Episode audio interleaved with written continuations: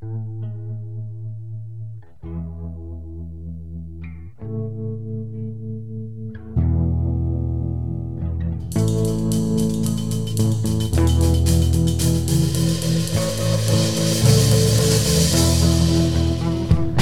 there, welcome to Motorcycles and Misfits podcast. Not at the Recycle Garage. No, no, no. Today, this is a special recording. We're here at the Moto Talbott Museum in Carmel Valley. Now, we've been talking about this place for a while because we've been itching for this place to open, and we are lucky to come here in like a month ago and check it out. And you know, I, I can't believe that this this has been a little secret here in our own backyard uh, that suddenly you just sprang on us. So we're here with Rob Talbott, the owner, collector, the myth, the legend. and with me here today, we have Isaac, who's running sound. Hello. We have Jim, who is going to be interjecting witticisms. Come to this place and visit. And then we got Zach and Mike who are floating around doing video. I came for the free stickers. Me too. And uh, this is Liza as usual. So we're here with Rob and, and Bobby who's floating around. Bobby is the other, the guy. We, Rob, not to demote you at all, but Bobby's the guy.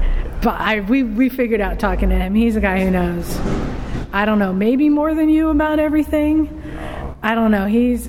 I'm definitely going to be tapping into that resource. He's he's a cool guy. Not as good as at the stories as you are, however. So you are going to remain on the podium for today. You're going to get the gold medal because we're here for the stories. Now, all these bikes have stories, and that's what I love. I love that that's what you are here to curate. It's not just come and look at these pretty bikes. You want to teach people about them. So, what bike do you want to share with us first? Because there's so many in here. Well, thank you for the concept of education and sharing and history. I really buy bikes if they touch my heart. Yeah. Being an old art major from college, I, I buy bikes that were in my past. I buy bikes that passed me when I was racing because all I saw was the rear end of them, and I wondered, wow, that's a cool bike, like a Maico or a, a CZ or a Husky. So I have those in our museum because they beat me. But I really I buy bikes for their history, almost number one, and I can continue to tell that history. And that's why I'm a tremendous preservation barn find guy. When I find a bike with a history, I never change it. Because if you restore that bike, as we know, the history's gone, except on a placard. So So, so can I ask a quick question? When you talk about history, um, are you coming from the standpoint of what the bike has accomplished or done from a rider standpoint, or could it be also something significant historically in the manufacturing process, or what was going on at the world at the time, or kind of a combination? Good question. Well, for me, it's basically about the rider. Okay. I think I have many one-off bikes that certainly help, like this wonderful bike called the Taurus, the Bull. Yep. It's the last one of one in the world, so it's a significant bike. Wow. I have a bike called the Islo that was made in Mexico, one of three, and it was built for the Giro d'Italia hmm. in the 50s, which ran from 51 to 57. But as we know, much like the road racing events in the 50s, they were so dangerous in the towns, so many fatalities, so many spectators died. Hmm. That they stopped those races. So that bike was built to race in the Giro Sounded fun while it lasted. in 56 and it never got to race because it was the last one. So significant in that manner. Okay. But basically, I love riders' histories. We're going to see Donnie Castro's bike. Right. We're going to see. Um, we're going to see a bike um, that was ridden by the Speedway champion of Sweden. He ran the Volvo dealer in town. Cool. And the dealership. Well, Those kind of stories. because that's what I buy. And he gave me all of his equipment. He gave me his pudding top and his leathers and his hot shoe, and we'll see that. That's great. So in that case, that's history that needs to stay in Monterey County and be shared. Well, you touched on something that um, hopefully we can hear some of your racing history that also bit, is sure. relevant to Monterey County, etc. Yeah, that's what I wanted to get to because as I look around this collection, there's a lot of race bikes, and then downstairs in the basement, a lot of dirt bikes. Is it possible? is it possible that this has something to do with your history of riding? Well, I think the bug started with my little Trail 55, but I immediately wanted to challenge myself. So there was a place in Colorado Springs at the bottom of Rampart Range Road at about 7,000 feet, and it was an old area of a quarry. And so we started to ride there and teach ourselves. We're self taught, most of us. And then from there, racing followed. Mm-hmm. And the bug of those five years of racing, I love adrenaline. I love. I crashed a lot. You can see in the pictures the levers are all bent, but you know if you're not crashing, you're not racing. I created a shorty lever the last time we went dirt biking. As a matter of fact, on my DR, it actually fits a little nicer. yeah, I just took one off my DR. But um, racing is huge in, in this, and the other part of it is the art degree from college, and the Guggenheim plays hugely into that book. Made what I'd been thinking about all these years credible. And the world woke up. And they didn't want to do that, as you know. The board of directors did not want to put motorcycles in the Guggenheim. And a few proponents put them in. And lo and behold, they had the largest attendance that they'd ever had. So take that. So, did you see it in New York or in Vegas? Uh, Vegas. And who's our But- local inductee to the Guggenheim? Local? Local? Local? Doesn't Vetter have a bike in the Guggenheim? No. Craig might have. I I, think I think Craig Vetter does have a bike in the Guggenheim. Well, the, Gu- the Guggenheim was a traveling. It was a was a display. travel- I understand. It's yeah. not a permanent collection. Um, but you're right. But it was a $100 book, too.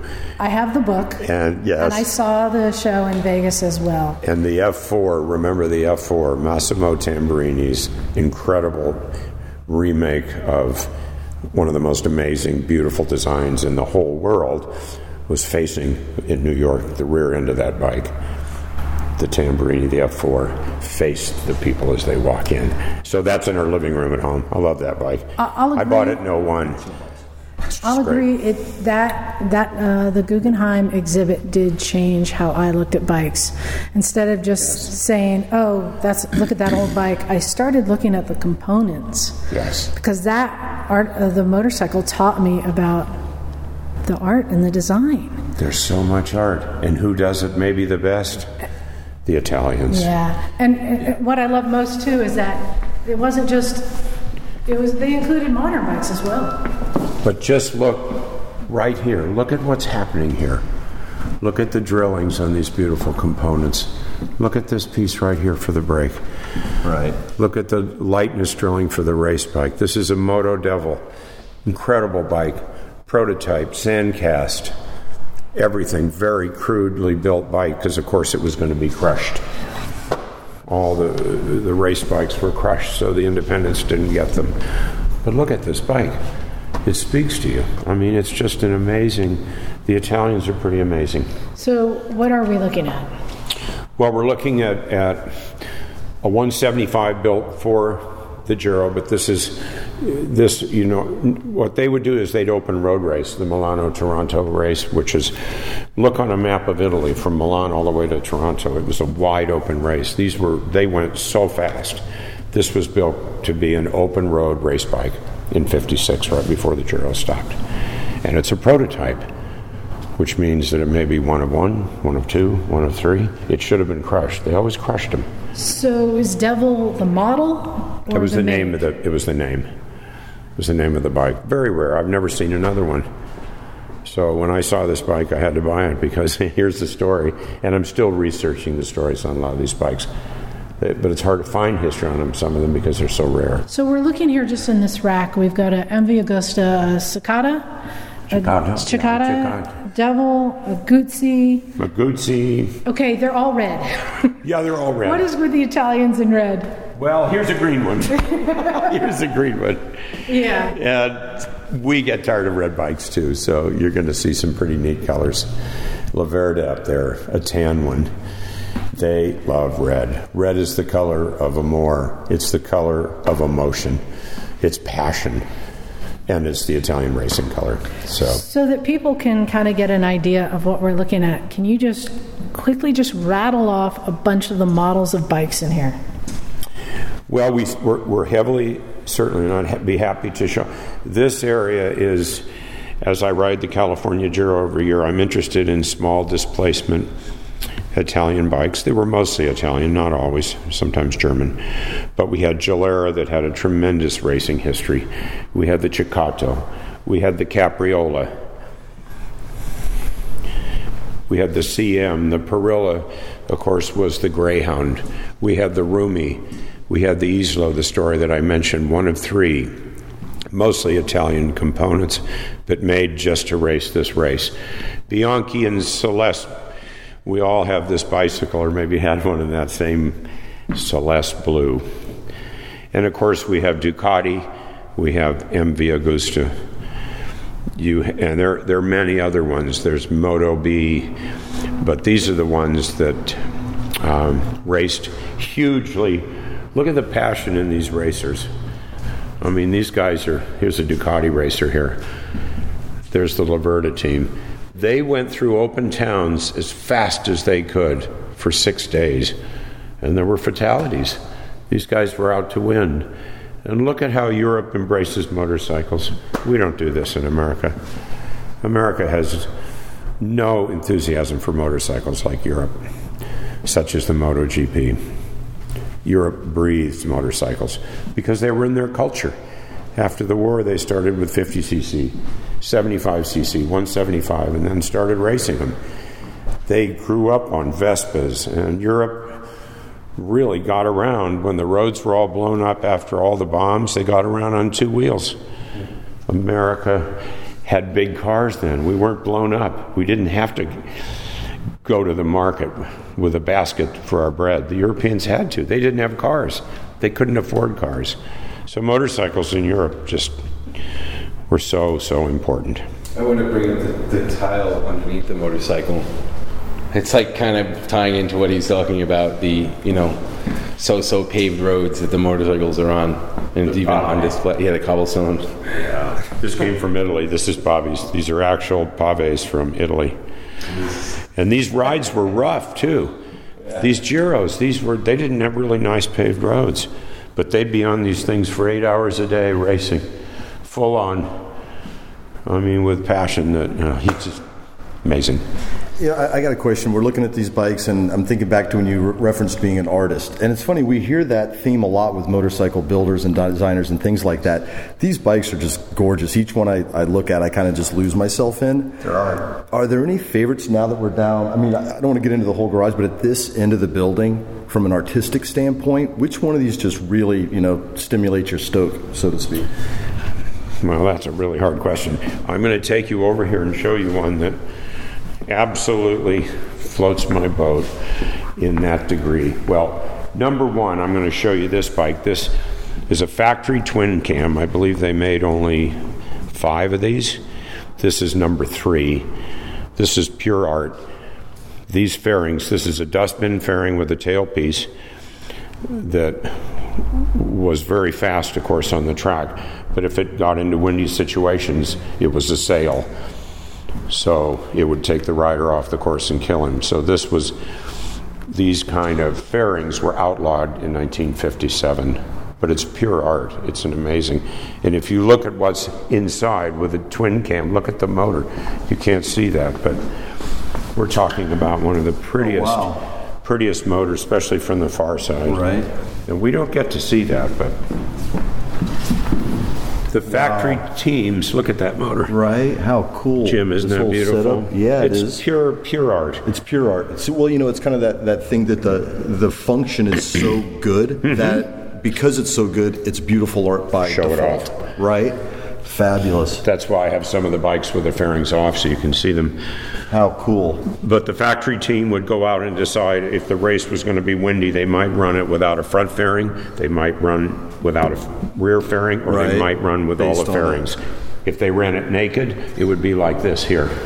with the front fairing off. Wow. But they would decide each race Right, based on the conditions. based on the what have you. conditions. But come on in the other room and I'll show you. But the lines on this, back to the art, the lines, the Oh. color scheme, the Look mechanics, at this.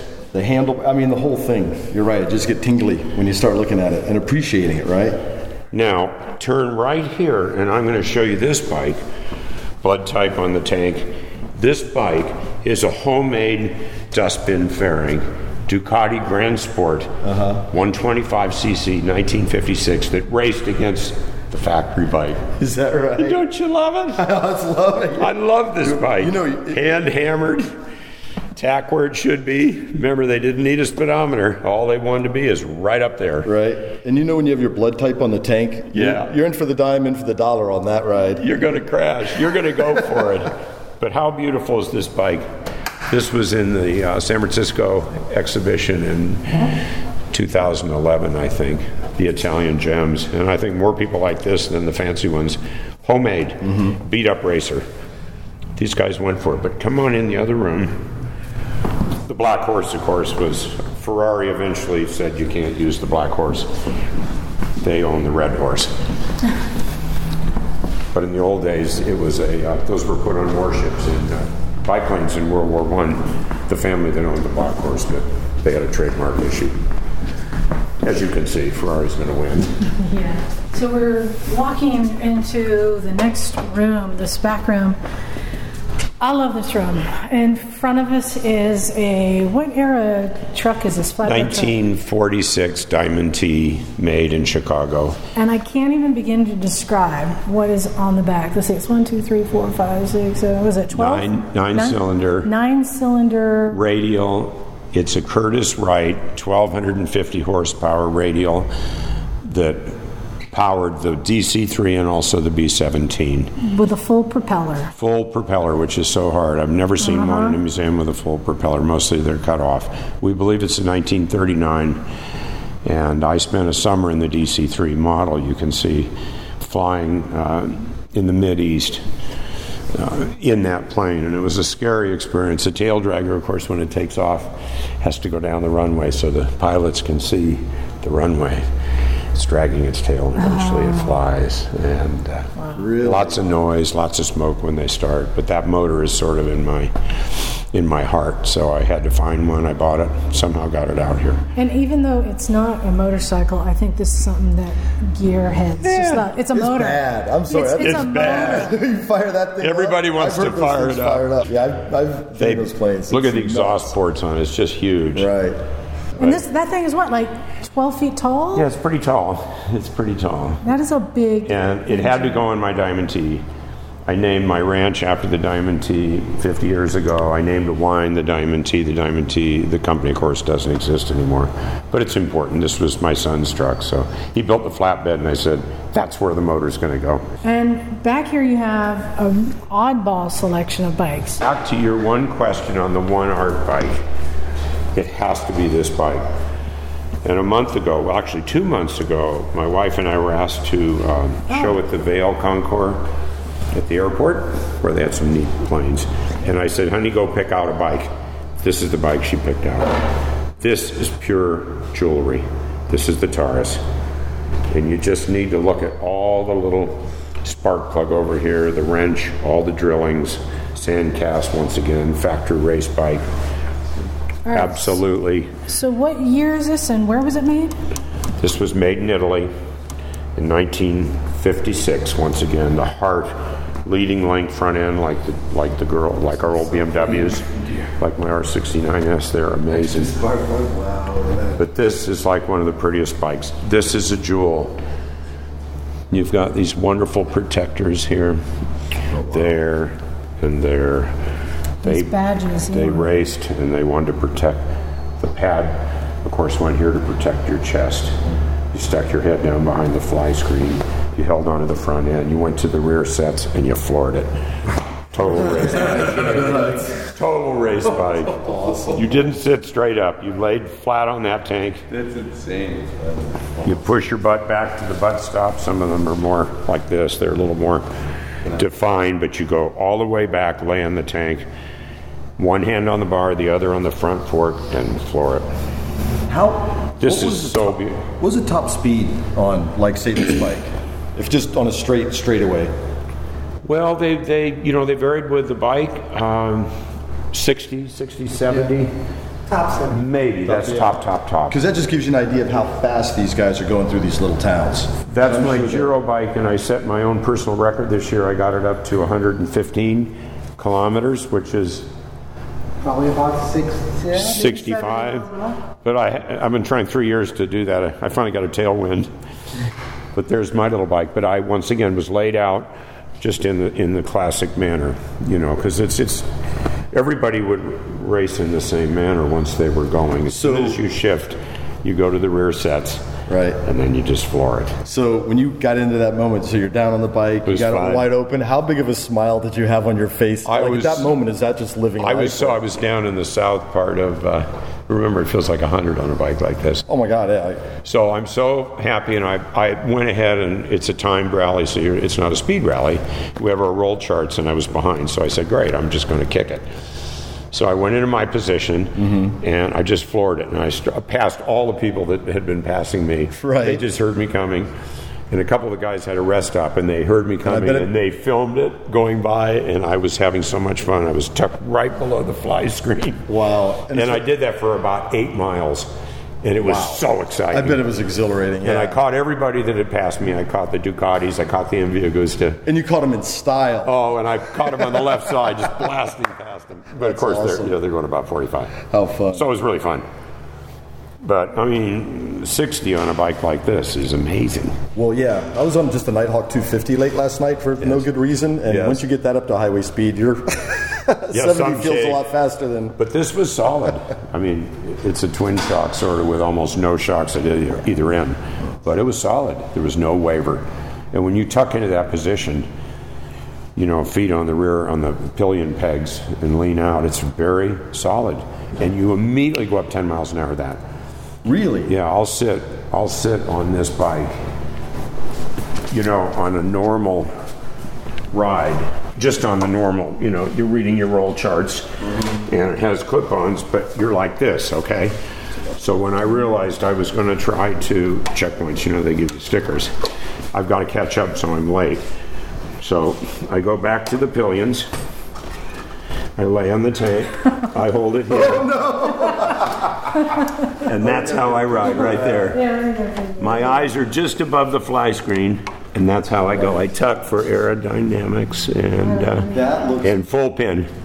That's it. of course, you have your helmet on. It's kind of silly, but you go up 10 miles an hour, That's amazing. just like that. You That's- look completely natural. It feels good. you do. I mean, you look. But you're tucked to here. You just come in, and it's just it's just a position you hold, and the wind goes right over here, mm-hmm. and 60 feels like 90. yeah. it's a good little bike. That's awesome. So we're here, and now we've walked through into your your garage. This is where all of Bobby's tools are, Restoration. and Bobby's trying to hide in the corner. Like, Okay. um, what's what do you got here on the bench? Because there's is a pile of rust. Bobby, here. tell us what you just found. This is pretty cool.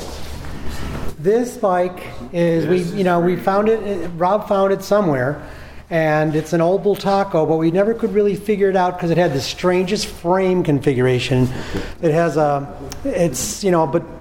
We realized it was a Bultaco Matisse motor, center port motor, but somehow somebody modified a frame and put a loop in it so it could pass through the down tube in the front, and we didn't know if it's the factory did that or something weird, but.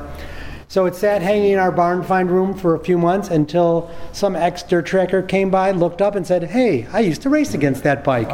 And he knew the history of it. And it turns out it was built by Erv Kanemoto, who shepherded Freddie Spencer to his many world championships. It was built for his nephew. Uh, to dirt track in the San Jose area, and so Erv is the one who modified the engine cases and the frame, and it's as it sits is the way it raced back in the 60s i guess. And uh, so we're going to get a hold of erv and get the full story on it. And i think it's a pretty significant piece because erv is famous with hondas and racing and two strokes in general. So it's a, it's a very good piece we got a hold of. So these tires are from the 60s as well? Oh yeah, oh, they're definitely. This bike is as it, it looks like somebody just parked it after its last race and it just sat outside somewhere. These are flat track. And read the number, Bobby. Oh yeah, and somebody stamped off, frame. took all the frame numbers off and just got a nice little number two stamped on it. So there may be another one of these somewhere. There's a I don't know. Yeah, Isn't this great? but somebody put a lot of work into You- this bike. Either that or maybe number one ended up, um, you know, through the fence Yeah, off the a cliff into the woods. okay, we'll make this modification. Not number sure, two was better. But uh, like, hopefully, we'll get a hold of Erv and uh, get the full backstory on this bike because it's great and it's again local history. You know, San Jose guy who went on to become world famous, and um, we got one of the bikes he started off with. So is this going to be a resto? Oh God, no! It is We're not staying touching as is. Okay, as Yeah. is. See the value, remember? I don't want to lose that. I, I I like, don't want to lose that and make it look like the other bike. and I like the giant fat welds on the engine case. It, oh yeah, right up here, and there are no numbers on the case. Bobby showed me this oh. yesterday. All the Yeah. and up here too in the Front and rear, front. Somebody made this They motor made it fit. into this chassis. Now, how cool is that? That is now, now um, Yeah. K seventies, total race tires. That's what they ran. motor, Matisse motor in a Sherpa S frame. now, will you get this bike up and running? No, Okay, all right. no need to. Just clean it up. And, just clean it up and. But look at all the tabs for the number plates. I was excited to find the two because I thought it might have been factory, but it was built to race. Look at that. So, Bates. Look at this old Bates peg. I mean, oh yeah, all cool stuff.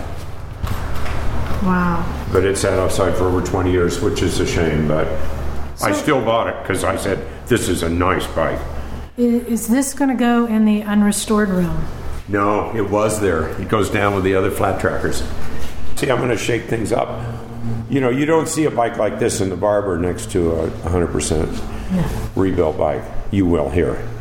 People love this stuff, Yeah. and it's what I love right here. So I want to see. I love this room that you made here, the unrestored room.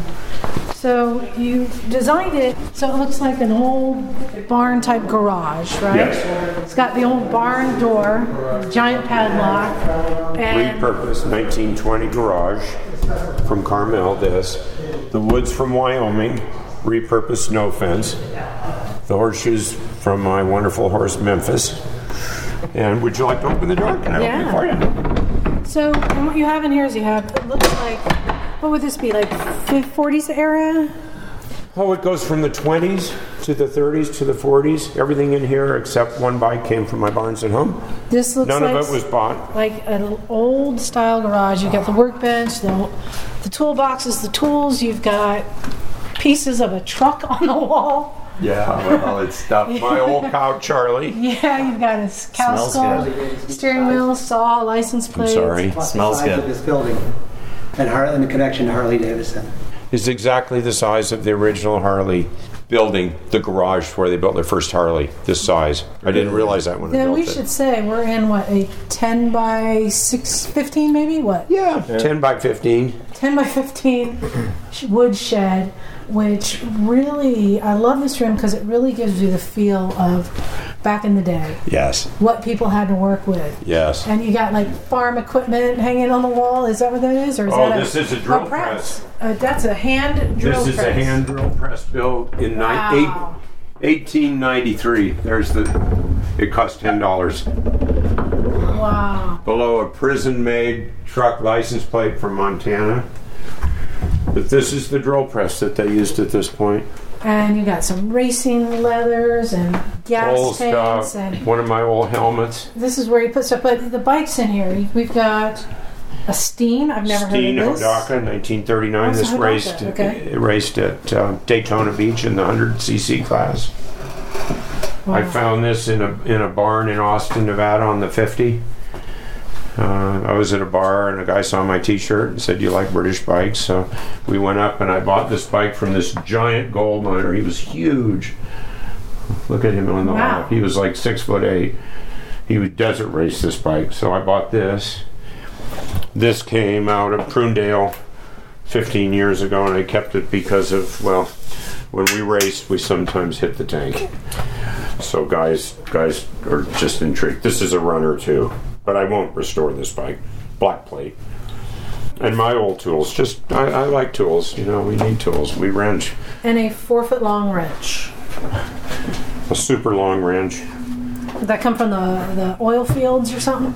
Oh, I don't know. I don't, I've had it forever. Either that or a ship. I have a question, a tool But all question. that Do you stuff, uh, yes. do you have a favorite hammer? A lot of mechanics we talk to ends up we ask them what's your favorite tool, and most of them are like, I got a hammer. Yes, yes. Do you have any hammers you like in particular? Oh, I, I have. uh, let me show you. I'll have two. if you peek here, it's not this one. I'll be right. I'll just grab it. So I think it's funny that we often ask, "What's your favorite tool?" But now we've just narrowed it down. What's your favorite hammer? We know what everyone's favorite tool oh, is. Let's, just see the Oh, hammers. Oh, okay. So okay. this is ah. Some ball peen. a ball okay. peen is like pretty cool. Mm-hmm. This is probably its third handle, and we just did this the other Wow, day. that's a heavy ball peen. I don't know where this What came from, this handle. handle, but we repurpose all of our. So a big one and a little one. This is on probably its fourth handle. I love these hammers. Nice. They work. Right? I know. They work. They're like like effortless. You can just feel the magic in the in the weight. So I put a short handle on this because I use it for bigger tasks. I don't need a big one. Not great. I don't know how old the head is, but I never throw my tools away. I just put handles on them. Everybody should do that. I know, but the thing is, a hammer is a tool you have to work your way up to. Yes, a good one. And they're old. You see, these are old. I love My it. new hammers are not my favorite. I love it. This probably started. I worked for a car, uh, used car lot, very used car lot, selling 40s and 50s cars in Colorado Springs.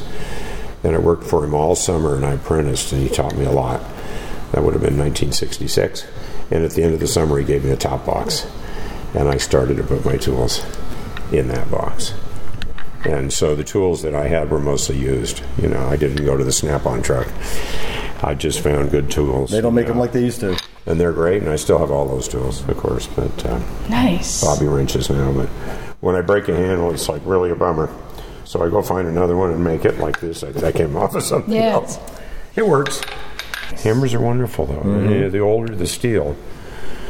You know, I have a set of wood tools from 1860 to 1880, and I built a mortise and tenon barn up on my ranch. Nice. No nails, beautiful six I can imagine. Wow. And those are some mortising tools, sit on drill presses, all that stuff, Wow. because there was no power. That is And cool. I lived off the grid with uh, a Whole Earth catalog, Stewart Brand's, Yeah. Oh, uh-huh. as my guide, and I lived almost nine years without any electricity, and it was wonderful. That's amazing. So my old tools, you know, I love slicks and big, you know. Are you a hippie? Uh oh. Bourbon and country, Okay. bourbon and uh, bluegrass. All right. That's our kind of hippie. So let's rattle off some of the bikes that are back here in this room. okay. Well, we, So- you, you got to have the BMW. This is The my. 900. It's been bumped to a liter, 1,000 cc's. It's just a really fun bike, but it's kind of a seven out of ten, so I can ride it without worrying. It's Bobby R90S. R90S 76. And I love that this has become a highly collectible bike, but it's still a bike people will ride. Oh yeah, I. If I want to go uh, anywhere on this, I can ride it, and I have all the bags for it. Mm-hmm. My favorite BMW, other than my GS, is this 1965. This is City Bike wrote this up as the buried Beamer, because in the big basin fire of 08, Yeah. it was buried with a tractor in a cliff. Um, a bobcat with a loader buried it, and 30 days after the fire went through, the guy dug it out, and I bought it from him. Rebuilt the motor, but I left the outside exactly wow. the way it is. And I do the California Mille on this, which is a pretty wild event, 72 and earlier, but we it- pretty much go full pin. I've done over 3,000 miles on this bike, Is it an R60? What is it? R69S. Okay. I was just noticing the uh, the badges on the back. Do you know the story behind those? Well, they came from Europe, and I just thought they'd look good. So They I look really cool. Yeah, Monaco and the other one Strasbourg. Strasbourg, yeah. No, And- it, it- and why not, It looks know? great on the bike. No, They're just kind of fun. This won the Spirit of the Quail three years ago as a rider, and I do I do timed events, and I do just if I want to get on and go to Santa Cruz and visit my friend Ben on Freedom, I'll ride this bike. you go. And he, So- did- Ben and Tim did the mechanical work, but it's a really strong motor. Now, just in keeping with the eclectic taste here, Up next, we have My DR. a Suzuki DR350. DR, which I bought Okay. 10 years ago, and I've put 4,000 miles on this. I love it. We just put the new tires on the trials tires. Feel how soft these are, Jim. These are. So I'm pretty excited. I'm going to be able to grip and lay it over to the side. Right, you, you got these running, what, about 12 pounds, 10, 12 pounds, they said? about Yeah. 18 or Yeah, so. okay. But this has been a Pikes Peak. This has been all over the West, 395, all the passes, and a lot of dirt. I love this bike. It's a 350. Just so you know, you don't want to invite Jim to touch your bikes. He is motosexual.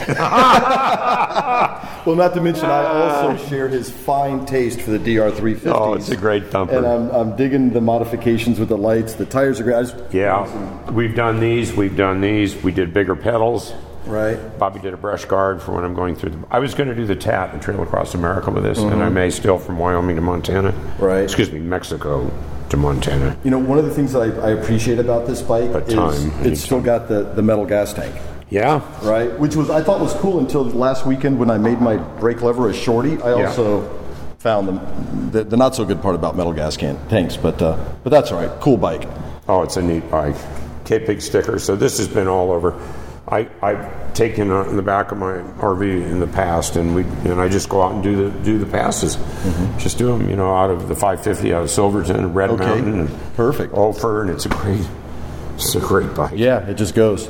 And we probably have Bobby went through the carburetors. It's probably got 40 horsepower now. So It really has a lot of torque now. Nice. Cleaned up some of the stuff that that's cool. didn't need to be on it. I'll leave it at Okay, that. I'm going to be selfish and ask one more question. Yes. Liz is- I'm driving her crazy, but did you do any suspension modifications on this? Nope. Just left it stock? Yep. He hasn't, Yep. he hasn't cried about anything like that yet. All right. no, I'm cool. fine. I've never bought him it out or anything. Well, you're a little more fit than I am, so that might be my suspension issue right there. Well, go purple. Yeah. Go purple. Should I put a black seat on? Eh, maybe I'll stay purple. Yeah, I like it. All right, so, So- I want to. I want. We got to get down to the basement. Okay, let's go So let's just rattle off real quickly, just in succession, what these next few bikes are. This is a 2001 Vespa that we decided, Bobby decided he had something to do, a lot to do with the original Rick Krakoff bike that they did to uh, represent Coach So Coach handbags. handbags. This So is this became a Coach Vespa. we call this a spectacle. This thing is covered in it's brown, tan, red, and white. It's got C's all over it. This is a Coach Vespa Piaggio. One of three in the world. One of three. It's One of three. It's very special. yeah, yeah. And then next to that, Paul Smart, 1000 cc. you got a Paul Smart thousand Ducati, Ducati, which is great. And then next to that, is my beautiful MV Agusta 350 1976. This was one of the most modern bikes of its time. You're seeing twin discs on the front, disc on the back, electronic ignition, snowflake cast aluminum wheels, which I absolutely love, Magni tuned it, Magni pipes, Magni. This is a really fast bike, and of course the lines all flow. You can Yeah. pick up the lines from the motor, from the head, starting even up here, and they all go all the way back. Yeah, See the frame? Look at this. This is just a gorgeous bike. And I just put 100 miles on this chasing supercars uh, out of Wolcott, Colorado, just two weeks ago. And it did pretty well.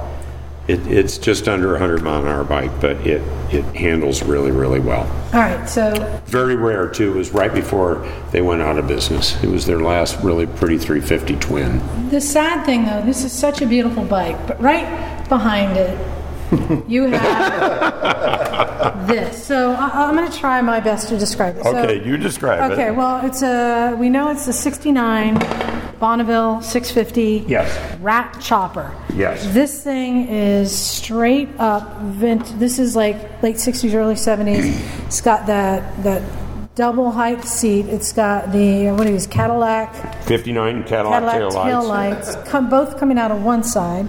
Yeah. It's got the tall sissy bar with a skull on it. Yeah. It's got the uh, looks like handmade square tubing, like one one and a quarter inch stock square tubing handlebars. Mm-hmm. Springer. It's- yeah, the what's that like a eight over Springer front end Pretty crazy. maybe with a thin uh, like 21 inch front wheel uh, extended forward controls, Indian Indian front fender on the rear. Indian front run fender on the rear with spikes, 1941. the re, the brake lever rod is about five feet long, and the thing that's four foot. Four foot. Four foot The over. thing that's crazy about this thing is No brakes. it's charred. Yes, it burned to the ground. It used to be candy apple red. It's an outlaw bike built in 1970, probably after a road crash, and it was built up and then unfortunately caught fire. Maybe it was Lucas. We don't know. Well, I will say it shares great burning up in flames history with the original Easy Rider bike, which also blew up in flames. Oh yes, But, yes. so well, it's but this one runs. Yeah, I rode this in Bradley three weeks ago, right through the middle of town. you rode this three weeks ago. Yeah, three weeks ago. It's I take runner. back everything I was thinking about you. It's a runner. No, it's scary. It's the most dangerous bike I've ever ridden. But the Rat Chopper is truly a special bike, and I will never change it. I can't believe you've ridden it. Oh yeah, many times. I rode it through the quail, and everybody, their mouth just. They just they were speechless. I went full throttle through the quail. It's pretty loud. Did you wear the Captain America helmet? No, I, did, I didn't even have a helmet on. But, And, and but it runs. I want to talk real quick about a bike over here in the corner that Yes. you normally wouldn't see in a motorcycle museum. Okay. You might see it in the parking lot outside the museum. Yes. So, what's the story with this uh, BMW uh, GS? Is this an 1100? It's 1150. 1150, okay. It's a 2002. I bought it from a friend. We used to adventure camp on these bikes back around 2001, 2, and 3. And by that I mean we'd go into the woods, usually off the 395 or Oregon, the Cascades. We'd have ice in one pannier with our beer, and the rest of it our seats, our axes, our clothing, our sleeping bags, and we'd go for seven days and just camp by the bikes, by lakes, by rivers. So it's a wonderful bike. And then in 2011, I decided to travel around America one of my three times, and I thought this would be a great bike, and it was. So I bought it from the guy. It was pretty, I was the third owner at that point, about 55,000 miles. And we decided to do America, and you can see from the map, we rode for 46 days, visiting accounts for a company that I was, my long term company that I was uh, getting rid of. Is that the Dragon? Tail the Dragon. Yeah, I, got, I got the same pictures too. It's, uh, yeah, the guy on the corner. I, there I was trying to catch him back to the left, but this thing turns into a small race bike when you give it gas. Oh, yeah. And it's not a tank. It looks like a tank here, but Once you get up and going. oh, oh it's yeah. a great. We did it. We did the Dragon twice. We had so much fun. We just turned around and scorched it twice. scraped all the bags. Scraped the center stand. I was rubbing steel the whole way. I love it. So another thing I like about this museum Great is bike. it's not just a museum of bike history; it's a museum of Rob's history. This is my history. It, this thing is so. It, it still has the GPS system on it, which is does belong in a museum now. Well, it's very old. Thank you. I probably be- belong in a museum, but Yeah, the bike's still good. The navigation system. but it's a great running bike, and This- it's uh, there are a million miles left in it. But right now, I have to I have to relish and respect its history. And I mean, I've seen we have crashed in rivers on, in the White Mountains on the Topaz Lake and laid this th- thing down, and I, Mike owned it then, and fish came out of the muffler. it was laid completely over with bubbles and then finally fish, and we got it up, fired it up, and fish blew out the muffler. this has had a hard life. Dinner. Hey. Dinner. well, they weren't big enough to eat or keep, but I mean, I love this bike. so, if you were to head out again for one more trip, would you take this bike? Well, I, I bought a, a, a four-year-old GS, a 1200, ah, and I would take the GS. Big difference, oh, isn't my it? word, what a bike! I Doesn't know. clunk when you shift, and I know. the HP2 motor is so fast. I love it. So that's my baby, and I put bags on that too. So I would take the GS, and I have clear waters. Ben up at Freedom put clear waters on the LED lights. All my cop buddies love that. That's where I go with all the, you know, my GS buddies who are now going to Harley. Can't catch a cold with a Harley. I don't know what they're going to do. I know, I know Liza's thinking about changing gears here, but I can't leave the room if we're not going to hear some Isle of Man stuff. Okay, okay. So I'm going to interject. Okay. I apologize, Liza. No, no, please, Jim. This is this story is a new story for me. It's within the last year, but obviously British bikes are hugely part of American history, and the Isle of Man is, of course, frankly, the most dangerous race. We talked about Italy, but today it's mm-hmm. the remaining most dangerous race Yep. in the world. And there was a gentleman who was OCD. He campaigned this bike right here for at least five years. I'm still getting history on it. And it's a 500 Manx, uh, excuse me, it's a Gold Star. This exact bike holds the record still up until maybe this year it broke in August for 99.3 average. Average speed, no Man, kidding. Wow. Which is ama- average Right, yeah, yeah, no, I get it, yeah. and he ended up um, with a serious health problem Mm-hmm. and ended up um, sick. His last race was at 14, and he died, um, unfortunately, Yeah. this year. And another piece of art. I mean, I mean I'm just And it's absolutely art. admire just drooling over the whole thing. So somebody told me to talk to one of the county administrators, and it was a sad story. You know, the house was being auctioned, and he, he was behind in debt. But all of this was in his house. Mm-hmm. So I started to go over and talk to the administrator, and it was a closed bid, and I bid way over the second bid. Mm-hmm. But for me, Ron Hellam, right here, this gentleman, I needed. Right. Everybody knew him. Yeah. Gold Star Ron. He only ran this bike, and his goal was to break 100 average. Mm. And he tried his whole life. He got to within 99.3 and then passed away. Mm. He had three or four different riders riding it. It's it's a worn out race bike, but it is solid gold for me. It, mm-hmm. When Paul Dobbs died, the reason that he put the PD on the fender is so that if he won, Paul Dobbs would cross first. I mean, he was a really neat. Isn't that cool? That is cool. So there's all this. Valley Fab did this work here, of course, in my winery. I used to use them in Salinas. Yeah. So I asked the administrator, would you please give me the provenance with the bike, and I will put a, a fairly high bid in instead of a couple thousand. You know, I'll mm-hmm. make a, a reasonable bid. So he gave me his his. He gave me all of this. Wow, amazing. I mean, this is a, this is a small museum unto itself. When you talk about the Yes. Isle of Man, the history, the history of this bike, and then the story that, that you can now share with people, you know, about, about why we're here, the relationships of, of people, a community, and motorcycles. But this, I have the whiskey from the Isle of Man that he gave me. This is the same bike with number 24 on it. I, all his pictures we have, his pit passes, you know, the Manx, they'd go over. He would ship other Gold Stars. He had two other Gold Stars road bikes over, and then he would ride those all over. This young lady is the daughter of one of the founders, and she, Rachel, she autographed this to Ron. She's one of the, I don't have my glasses on, but solid Isle of Man history. Everything here is, you know, obviously he was trying to find sponsors. Money was always an issue. Racing is so expensive. But the people that knew him, and so many people knew and loved Ron, they can now come and they can see what I've done for him.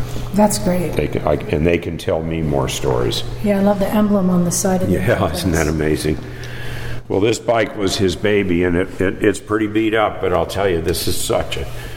You know, he had a lot of DNFs, you can see. It was a homemade race bike, but he went out there with his guys, and they were running well over 100 uh, miles an hour to, to, to average 99.3. I think that record broke this August. But incredibly historic bike.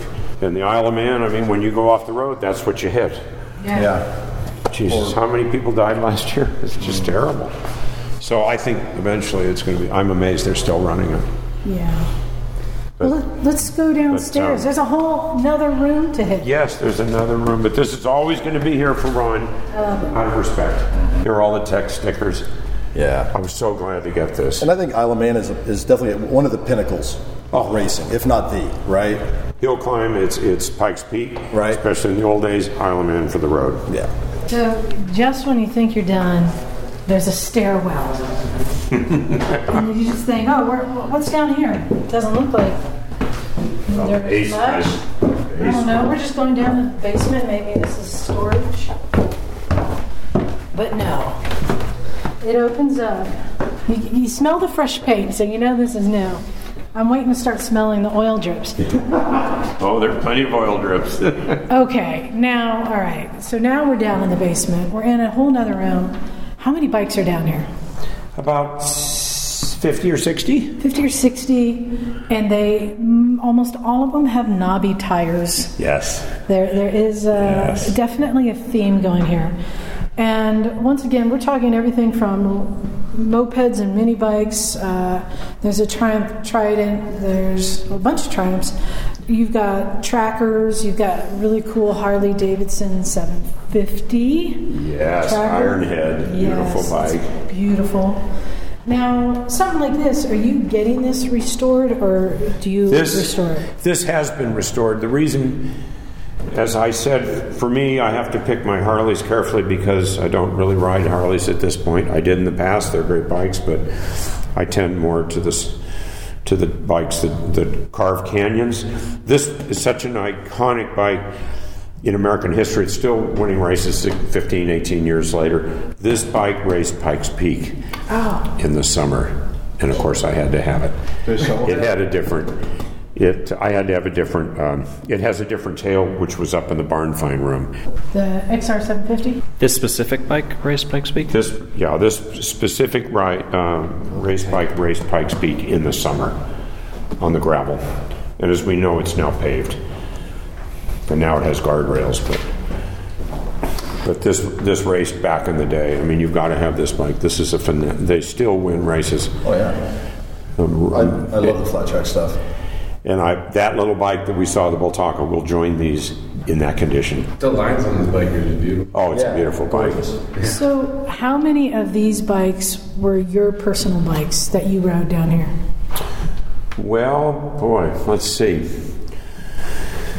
Starting with the Victor, the 441 Victor, the roundhead. Okay. Rode that until I got tired of having my ankles broken by the compression. then I moved on to the Sachs. This was my first Colorado race bike in motocross in 1970. It's a scrambler with a beautiful leading link front end, 125 porcupine head. There I am as number 80 Wow. on one of my early races on this bike. It's a pretty pretty capable little bike, but I wanted more horsepower, so I moved on to a 125 Yamaha and put a 175 head on it. And this bike I re refound after 22 years. It was buried in a shed. I did restore it because it was in pretty bad shape. This was I bought this in 1970. Then when I ran out of horsepower on that, as you do, I bought a 360 to race in the open class. And my most significant race is right here 250 people. Drop the flag. That's Pikes Peak, January 1st, middle of the winter. Oh. It looks like utter chaos. Utter chaos. So to remind people, this is when Pikes Peak was a dirt road. Pikes Peak was a dirt road, and I've already worked through the whole crowd, and there I am at the front, number 44, with a hole shot. That was me. And this is the Oh, bike. that hippie. That's right. That hit I was say, look at me. I that am beard not. On that guy. In Colorado Springs, which had five military places, from NORAD to Fort Carson to the Air Force Academy, I used to wear a little sticker here that when Colorado Springs had their centennial, so my little sticker said, I am not a hippie. This is a centennial beard. Because everybody had beards then. Sure. So the 360, and that's a race that I could talk about all day, but I've never forgotten it. And I went back on the DR. There's my DR. Uh, two years ago, 44 years later, and I went, wow, it's all paved. There's all these Took all- guardrails. Took all the fun out. But it was 32 below zero that day. You're kidding. At the top. And so I did pretty well, so I had to wait for the slow guys, and we almost froze to death. We just kept the thing running with our head, hands on the head. Wow. And I never owned a Husky. That's why I had to have one. And I had 14 other bikes, but they're not all here. Jawas, the Mach 1 Widowmaker, um, an R60 BMW, Bridgestones, Suzuki's, and they were just learn, crash them, trade them. So uh, these bikes on the other side are bikes that are just of interest to me, such Okay. as the little Montesa. I have a question about Yes. one. Yes. Explain that. we saw that in Solvang. Oh my god. We saw that bike in Solvang. You did No, no, no. this one. We, we showed a picture at the garage Oh, of that's so funny. Okay, this Um, so we have to explain. This is what this is a This is a- Chinese knockoff of it's a it's Russian two knockoff a, a knockoff of a German. of a German. So it's two knockoffs past 1937 in Germany. A side valve. I think it was an R. I don't know 42 or whatever. So the Russians grabbed two of these, took them to Russia, repurposed them, and made the, the Russian equivalent of the German equivalent. And then after a bit, they went through World War II. Then the Chinese grabbed a couple of the Russian ones, took them to China, and made the Yangtze the longest, the Yellow River, Right. the longest river in China. So this is two copies passed. And this is hilarious. It has a Mongolian paint job, I've been told. Okay. They like these colors. My good English friend that grew up in London said he had a lunchbox that matched these seat covers. So, So, it's a. Denfield copy. It's a royal blue frame and forks with a like an apple red fender tank, and then a black and red plaid pattern seat covers. Yes. That looks like a picnic table. It looks like a picnic table, and would you believe it? Um, the motor is seized. My only bike that has a seized motor that I know of. So if it's a Chinese, It's a season, Chinese- You probably got what 383 miles on it. That's Well- usually the average for these, right? Well, let's see. It doesn't have very many on. I'm not sure when it's seized. Uh, 94 miles. It has 94 miles. They were hard miles. And the reason I bought it, I'm going to put a little, you know, a pedestrian slicer here, like the Triumph on the front, and I'm going to have it done in Chinese script, and it'll be a Chinese menu, like oh. chop suey or wonton soup or something. I'm going to have that on here. But- but the reason I bought it, because all my friends said you can't buy that. This is the ugliest bike I've ever seen. You can't buy it. And I said, really? I'm going to do it on Tuesday. So I bought it. Well, you never know. There's So I something- love to offend them, and they, they don't understand this bike, but I get it. It's hilarious. It, it's like a joke. It is. It's It- wonderful. It's as close as you get to a whoopee cushion of a bike. It has a reverse because it was a sidecar bike. Yes. That's what I was just going to say. I said, "There's one, maybe those 94 miles were ridden in reverse because this can ride in reverse." This can go in reverse. but I have fun just because I can. See, this is all 1930. That's how BMW did the levers BMW. Really? Yeah, I've never Yeah, seen the levers reverse. where they're where they're mounted to the tip of the bar. Yeah. But I absolutely cool. love this bike, and I just sit back and I watch people come, and they just get so offended, and I just smile. All right. So if I had if I had asked you what's your favorite bike in here and why? Next to this 1958 Okay. Ala d'Oro, this is one of the prettiest So wait, road bikes you'll ever see in your life. This is gorgeous. is that an American-made Italian bike? It's Italian. Harley hadn't bought it quite yet. I don't know about the sticker. So they bought it in 1960. But this is a beautiful bike. Look how pretty this is. Mm-hmm. This is gorgeous. Sandcast. Fabulous Italian One piece. Aramaki restoration. Harley Davidson But it's Aramaki. It's all Italian. with the what kind of fairing do you call that? Well, um, it's, you know, it's just a full front fairing. It's Full just front fairing, yeah, like a race fairing. It's With a such bubble. as such as the MV here, but these are two of the prettiest bikes you'll ever see, and well, they have good company. I get a I get a question that's not on this side I see, but on this side of the tank, it looks like the tank actually starts a little ways back, and there's Right. this there's this screen. that would be an intake. Okay. That would be an intake. So And also, do you see this little indentation? That's for your chin. Because you put your head down low. Remember road racing. Wow. That's for your chin. And some of these have very, very prominent, um, for example, this MV Agusta, which is one of the prettiest. What is it, a 56, I think? You see how you sit with this long race tank? You see these little guys? They hold the pad, okay? See the rear set pegs? Mm-hmm. You can shift up and down way back here, they're not normally where they would be up front. This is a full on race bike. Once again, see the butt stop? Push all the way back. The riders were much smaller than I am. You lay on this pad, usually suede. You put your head down once again. You come up to your front, and that's how you race below the right behind the fly screen. But this is a proper race bike. Rear sets, place for your pad, and then your chin sits right down here. So That's how they rode them. this is Same why with this bike. This is why Italians don't have beer bellies. Well, it might be. You had to be small like a jockey. You look at the riders, and they're all really small. But this German bike, I mean, have you seen this head anywhere? This, uh, you guys are riders. Look at the head and tell me where that came from. Is this East German? It's German, yeah. Probably East German. I don't. It's a Rennsport 250, 1954. This predates Yamaha. They copied that head. This is a two-stroke. This is the beginning of the Yamaha.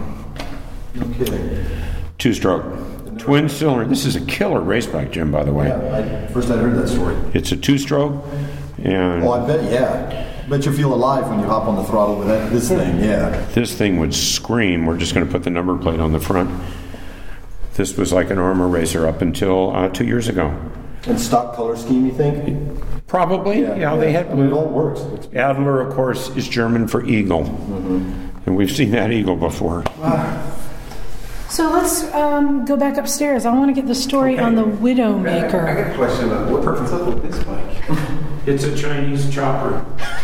Can I sit on it? Sure. That's the one Jim, Mike er, er, Mike, just so you know, you pick the one bike you can buy at the flea market. Yeah, you can buy oh. these all day long. I bought it in Truckee a garage sale just because it's. Do I look crazy or what? No, you can ride that. That is so It's- cool. It's, it's about a thousand dollar bike new. That's so awesome, though. I love the little mini, mini chopper. It's a Chinese chopper. It feels pretty solid. Why is it here? Well, Right. you're starting to know me now. Now you know why it's here. Mike, make an offer. You might get it. I sold the other one for 200 bucks the other day. No. Get out of here. Are you serious? You're a little late. The funny part, it's the ah. only bike collection that you sit on in the entire place. I love it. I think it's fantastic. But why not? Why not? Why not? It's still a motorcycle. Why not? I'm not uh, George Barber. He's a great man, but I don't have to worry about this. Let me explain though. Mike's wife is pregnant. So he's looking at anything on two wheels that's very, very small right now. I, he's already thinking. I can tell he's thinking build a bike for the of what the kid will ride. The kid will. Ride. So yeah. just so you know, this wasn't for him. this is not for my. This is not for him. I would totally ride this in the garage. you see me on Sunday. Up 200 bucks. I'll buy it. Let's go. We'll go to the garage. So ride it, ride it until the kid can. Oh yeah. I'm gonna make the kid a purple chopper with unicorns. So let's go upstairs. I want to hear about We'll go upstairs.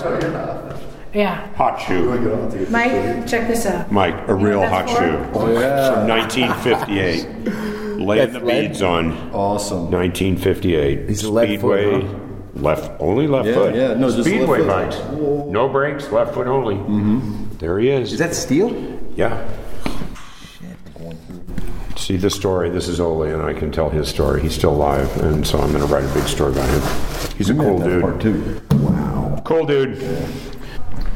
Well, back in 1969, I'd been racing for about two and a half years, and Colorado College was right next to Fort Carson. And all of us wanted to go fast in those days, and I thought I was a pretty good motocrosser, and I had just started hill climbing, and so I assumed that I could ride most bikes because we were riding every all of us would trade off on our bikes. You know if somebody got a new bonneville we'd trade. Yeah we're always changing bikes. Do the same. so this thing came out and to me it's a really pretty paint scheme. It's just a gorgeous bike. The sound of it 25000 volts of electronic ignition. When i first saw this bike it just screamed. It was a triple. It was two stroke it was pretty and it wasn't a lot of money and so I went looking for a used one, and I found this bike uh, from a soldier from Ohio. The license plate's still in, in the barn find And shed, and we I bought it used. So this is a 69. 1969. Kawasaki. year, Kawasaki. Its top speed, it was the fastest bike sold in America at that point. They said it did 120 miles an hour. So it's an H1 Mach 3. H1 Mach 3. Triple. This Sweet is- triple. And when you fired it up, it, it was low on the revs up until about five. I rode it recently, and I remembered once you hit about 5,000, it just took off. It just screamed. You rode this recently. It looks like it's Mm-hmm. fresh off the showroom floor. It's a beautiful restoration. This is one of my few really nice full restorations. Right. But I rode it, took it out on a road, and it was, it's tagged, currently tagged. And the blue smoke starts piling out, and you're waiting for it to take off. And I'd forgotten, it was a long time since I'd ridden it. Oh my lord, it took off. and it, its attack just starts flying, and you're just, you go back on the seat. I mean, it's really a powerful bike. Just remember, do not armor all the seat. Oh, yeah, never Good armor all the lesson. seat, right? You learn the hard way. Yeah, don't ever touch the seat. So I rewrote it again. But the reason, the reason that it would, uh, hi guys.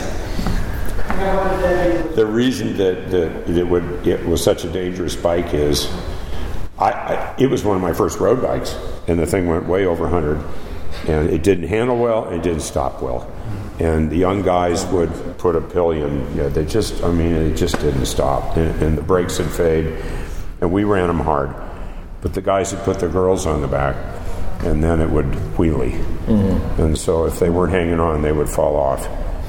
And they had a program, um, ride before you buy program up somewhere in Menlo Park near San Francisco.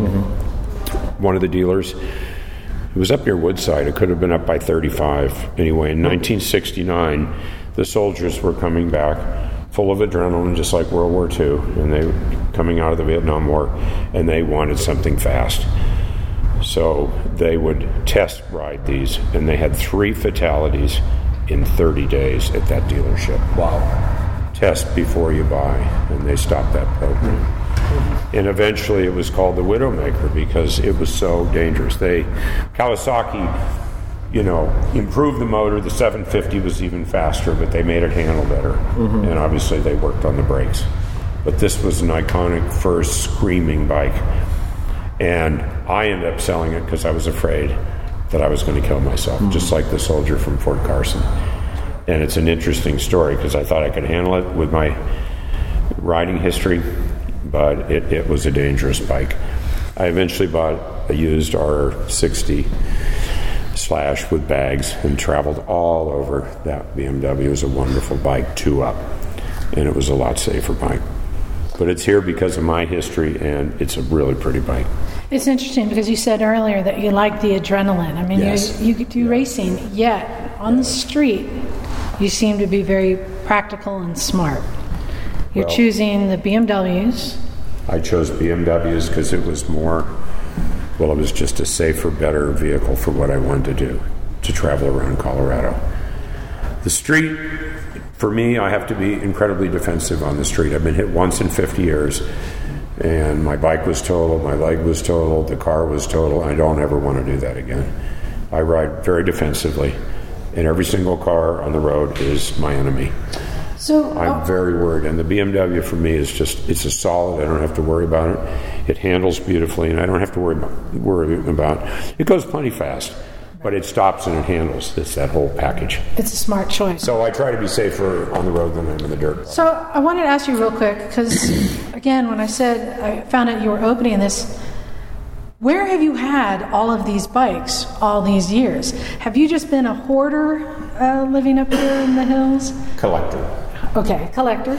so have you had your own like just private museum that just you would go out there and sleep with them and pet pet them once in a while? Well, yes, yes, Yes. For about 15 years in my barns.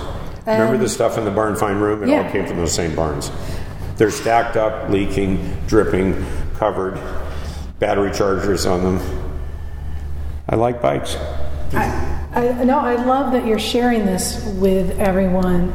So, ha, since you decided to open this, how many bikes did you add to the collection that you already had? Or is this how many bikes you've had sitting in your barn? No, I probably had um, 30 or less. Okay. And then in the last four to five years, I've added over a 100 to make it a significant experience for you to come and visit. Great. So this is that's when you decided to do this about three, or four years ago. Months a month. Oh, Well, not always every month, but So But four I- years ago, about when you sold the winery business. Well, the, right before I decided I needed a plan, this was the plan So, and you decided, you to know, give back. I wanted to give back to the writing community. I just have wonderful friends. and you knew you wanted to do it here in. Well, I didn't know in the beginning. I looked for a year. I looked in, I looked in Salinas, Seaside, Monterey, um, Carmel Valley. I didn't want to go to South County. I wanted to be somewhere where I lived. And this building came up, and I knew the building, and it was perfect. So I bought this building. Offices, took down all the walls. Here you see it. So, um, let's first tell people where. So, we're in Carmel Village, up in the Carmel Valley. We're not too far from Laguna Seca, Right? right off uh, Monterey, Carmel. This is beautiful area. Some of the roads that we love to ride that we tell everyone about are Yes. right here. Yes. Uh, when we do an event uh, once a year called the Tin Butt 200, that we do a 200 mile loop on under 200 cc bikes and scooters. Cool. And we go down the valley to Greenfield, Cool. and then we come up Carmel Valley Road. My favorite road. This is some of the best riding, so this is definitely a good destination for people. We're definitely a destination, yes. Um, G16, you can access this by Highway 1 coming up the coast early in the morning, maybe not weekends. You can come down G16, the Carmel Valley Road. You can come in down from 156 and come over Los Laureles Grade, like Jim did this morning without mm-hmm. cars, which is fun. Or you can come out from Highway 1 from Carmel. You can access it. It's oh, just a wonderful. It's an amazing place to come ride or drive to. And then east of us, we have the amazing roads, Priest Valley and 198 and Clearwater, and and no cars out there at all. And, and we're not far from Highway 1. So Highway 1. people are doing the Pacific Coast Highway, this is just a short Nacimiento, little. Ferguson, I just did that two weeks ago. And so you're open, is it Wednesday through Sunday? Thursday through Sunday Thursday from through Sunday. 11 to 5, 11 to 5. Are you going to be doing any um, events? hopefully. Like, are you going to do shows or gatherings or rides? What can people look forward to in the future? Well, we're hoping to, we just opened, but give us some time, and we're hoping to do events and rides. There'll be various marks that come visit. The Nort group's already been here, the Ducati group's been here, the BSA group's been here. People are riding from LA, they're riding from the Central Valley, they're riding from San Francisco. And I we s- offer a group rate for those riders that come in, just a blanket $10, which is pretty amazing when you're looking at this. And we'll have stories for every bike coming. You can spend all day if you want here. I would, and you even have the chairs outside. Yep, So people can chairs. stay. That's something we love about the Jameson Museum is Yes. the rocking chairs and the couch. Oh, I know the You just corner. want to just sit down and just I hang know. out and talk. Well, I'm we'll sh- have that, and we're going to have some little picnic tables out in front here pretty soon. And there's a deli right next door that makes wonderful sandwiches. What's some Italian coffee? Oh, right next door.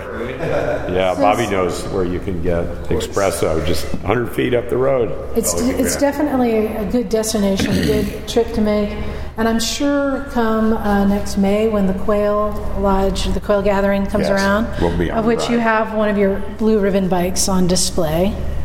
Well, we'll have, we'll have fun. I might not show a lot next year because I showed a lot this year, but did really well. But I'll, I'll give everybody a break. But I'm sure it'll be a good time too. This is probably going to be a lot going on. No, we're we're gonna finish this hopefully this winter, and we'll be changing bikes around. Of course, always. I have bikes in our living room. I have them up at home in the old barn, and I'm constantly thinking I'm picking up that unrestored dirt tracker Tuesday. Right. You, you, you've got. So are people coming out of the wood, woodwork now? They're starting to read the website, and they're starting to come. They're calling and saying we're riding from. Manteca. We're riding from, you know, East LA. Are you open? You know, they're coming and enjoying. Now, So it's happening. I do notice you have some pretty empty walls, and I'm I'm pretty sure these are going to get filled. Yes. If somebody has some sort of artifacts, relics, or something, are you interested in donations? Should people had- contact you? Yes, we've been motorcycles have been donated to us, and artwork has been don- donated, and it'll be rotating, of course. But yes, we are. I mean, this is, isn't this the largest museum on the West Coast? Well, Virgil's in Solvang is about hundred bikes. Yeah. Um, And he's got the back room. But he has the back room. He has the back room. It's room, one of the largest, yeah. It, it is. I have limited space, but I'm still hanging. I just hung artwork yesterday. I mean, we just opened a little over a month ago.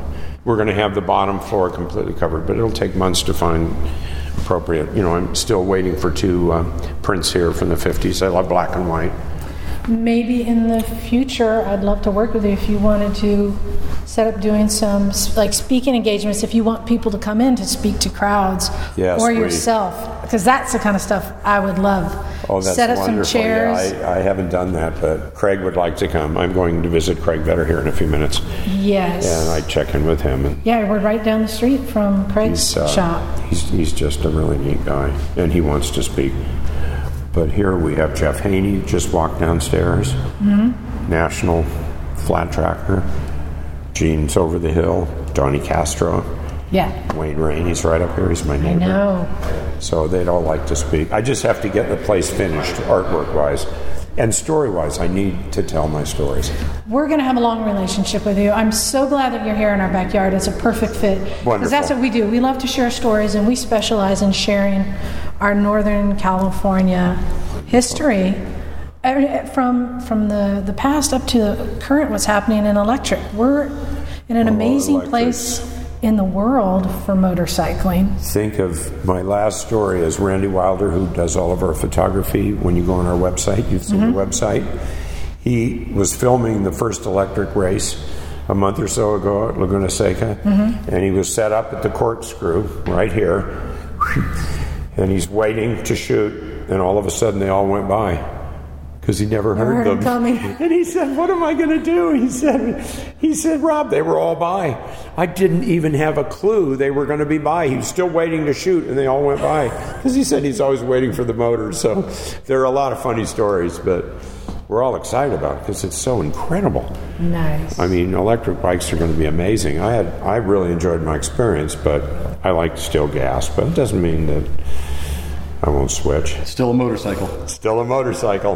Well, I want to thank you for your time. I want to Welcome. wrap up. We are going to be coming back. We're going to get a lot of more stories, especially as I'm just in the month that we were here, bikes have changed. Sure. So I know this is just going to be a frequent place for us to visit and come hang out. So thank you for your time. You're welcome. Thanks for being um, here. I will include in the show notes a link to this museum, little so people can Great. contact here and come and talk to Rob. And if Rob's not here, corner Bobby because he's got stories too. Mm-hmm. You just got to pry him out of him.